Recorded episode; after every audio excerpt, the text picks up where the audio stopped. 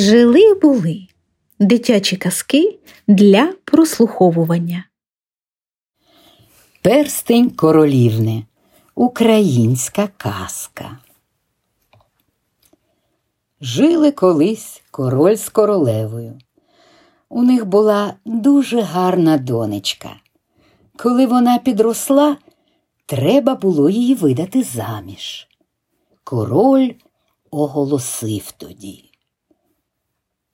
«Хто забере в моєї доньки перстень, той і буде її чоловіком». Парубки сушили собі голови, але жоден не міг забрати перстень із пальця королівни. Біда в тому, що король не випускав її з палацу, а коли виходила, тримався її, як той реп'ях за кожух. Одного дня до короля прийшов столяр Федько і сказав: «Ваша величність, я заберу перстень від королівни». «Якщо забереш, то будеш моїм зятім», – відповів король.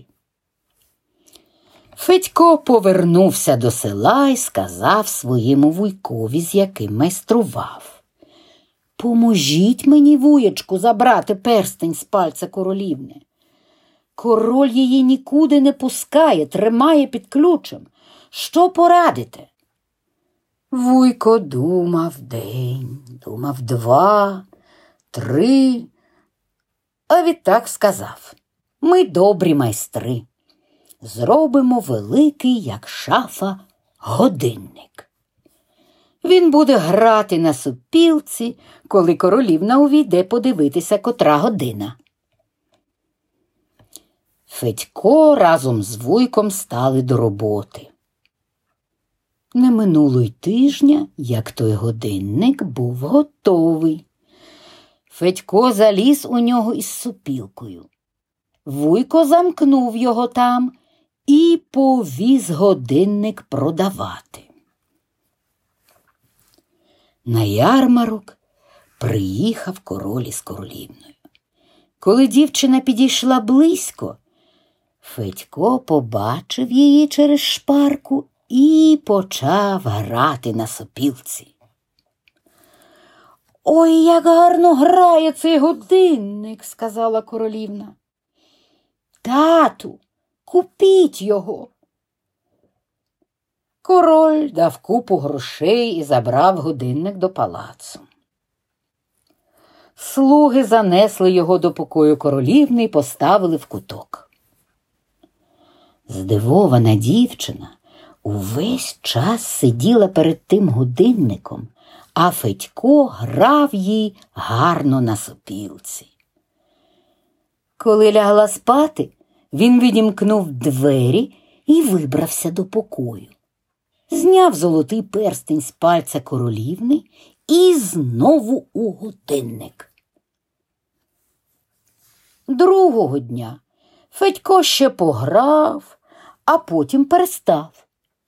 Коли живіт приростає до хребта, то не дуже бути ждути у сопілку.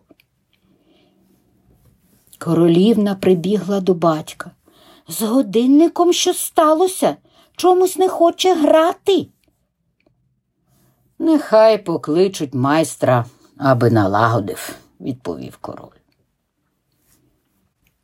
Слуги пішли й покликали вуйка Федька.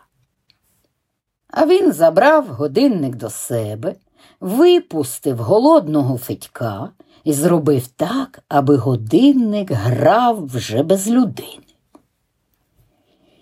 Одного дня король спитав: «Доню, а де є твій перстень?»